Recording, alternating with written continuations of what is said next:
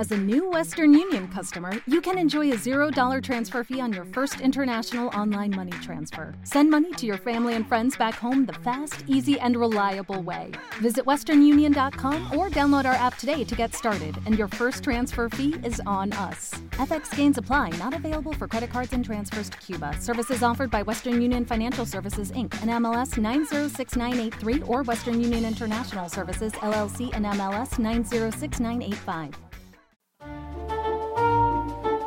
Bruja, pécora, malvada, por Dios, qué fea es.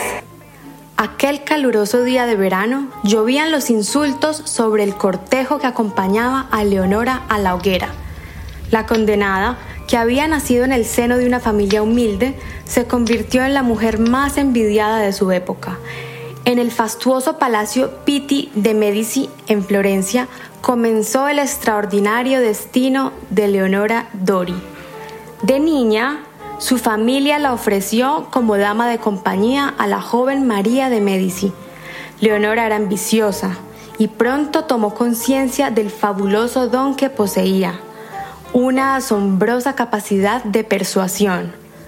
Pronto cautivó a María, que veía en ella todo tipo de cualidades, y poco a poco la plebeya fue ejerciendo una fuerte influencia en la princesa. María obedecía a todo lo que le decía Leonora, cómo vestirse, qué libro leer y hasta qué fruta comer. Eligió incluso al pretendiente con el que debía casarse María. El afortunado fue Enrique, un glorioso rey francés. La joven reina quedó tan agradecida que colmó a su amiga Leonora de regalos y atenciones. Cuando la reina María abandonó su palacio para irse a los fastuosos castillos de Francia, Leonora la acompañó como si fuese su sombra. Leonora escogió también un marido, pobre a decir verdad, pero ya se encargó ella de que Concino se convirtiera en uno de los hombres más ricos y poderosos de Francia. Todo el mundo envidiaba a Leonora, todos la odiaban y sobre todo le tenían miedo, mucho miedo.